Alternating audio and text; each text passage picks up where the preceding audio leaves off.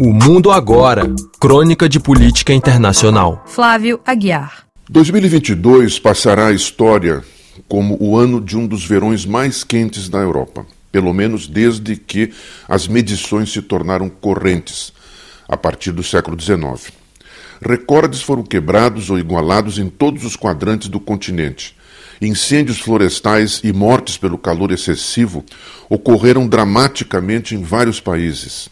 A crise no fornecimento de energia devido à guerra na Ucrânia e o aumento de seu custo intensificaram a inflação em todos os países europeus. O consumo vem caindo de um modo geral. Hábitos alimentares estão mudando em toda parte todos os governos estudam medidas restritivas para serem implementadas de imediato, poupando energia. Projeta-se uma redução generalizada de 20% no consumo de energia desde já. Fala-se até em obrigar que, mesmo nas casas particulares, somente uma peça por vez seja aquecida durante os meses mais frios. Até o momento, a maioria dos governos vem implementando medidas paliativas para favorecer o enfrentamento desta nova situação. Subsidia-se o preço das passagens no transporte público, como na Alemanha, que implantou uma tarifa mensal única de 9 euros para todo o serviço municipal e regional de junho a agosto, estudando-se até a possibilidade de sua prorrogação. Entretanto, o Fundo Monetário Internacional, o FMI, divulgou recentemente uma recomendação de que o aumento dos custos de energia seja repassado diretamente a todos os consumidores.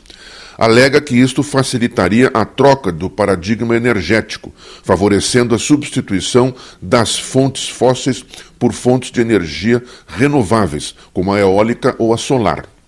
Se isto for implementado, a dor no bolso dos consumidores seria maior ainda. Monumentos públicos não serão mais iluminados durante a noite.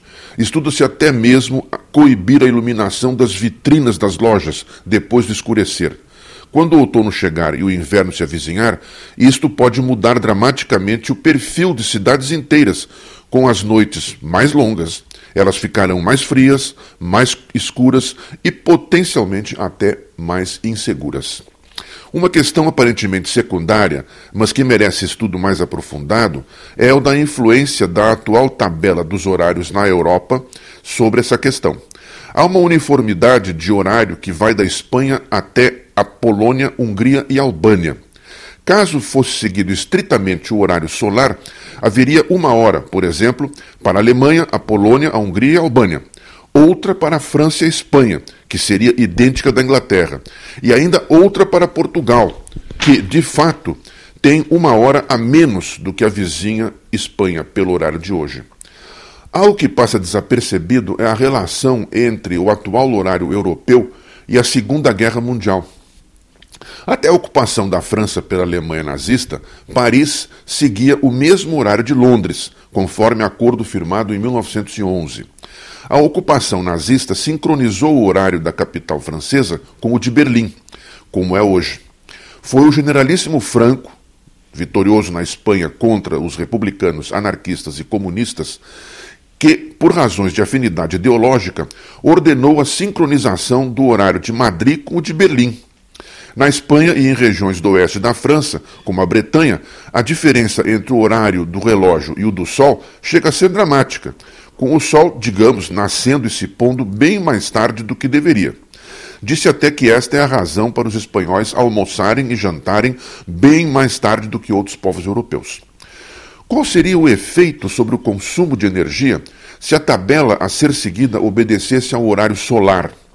Esta é uma pergunta que provavelmente ficaria sem resposta, pois depois de tantas décadas de vigência da atual tabela e com a crescente integração continental através de portos, estradas, ferrovias e aeroportos, a quase ninguém ocorre sequer a possibilidade de mexer de novo nos fusos horários.